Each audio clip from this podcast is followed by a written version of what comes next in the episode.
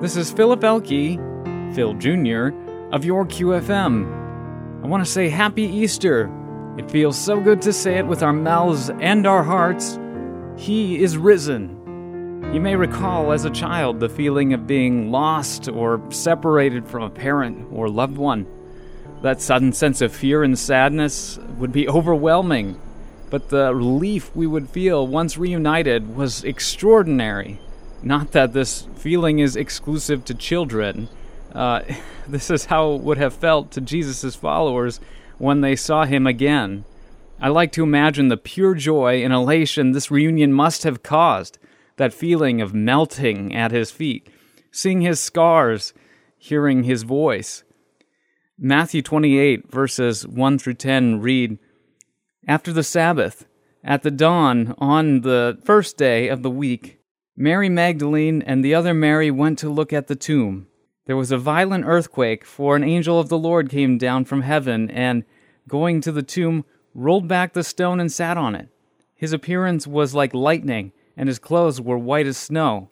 The guards were so afraid of him that they shook and became like dead men. The angel said to the women, Do not be afraid, for I know that you are looking for Jesus, who was crucified. He is not here, he has risen, just as he said. Come and see the place where he lay. Then go quickly and tell his disciples, He has risen from the dead and is going ahead of you into Galilee. There you will see him. Now I have told you. So the women hurried away from the tomb, afraid yet filled with joy and ran in to tell his disciples. Suddenly, Jesus met them. Greetings, he said.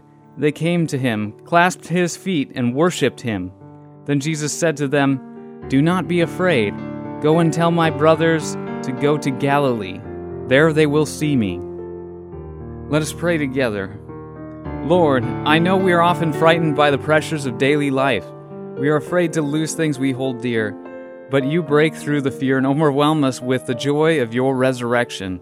The constant life giving love we receive reminds us of the day you returned after giving your life. You stepped out of the tomb and into our hearts forever, giving us faith that will never pass away. Thank you, God, for your eternal gift of Jesus Christ.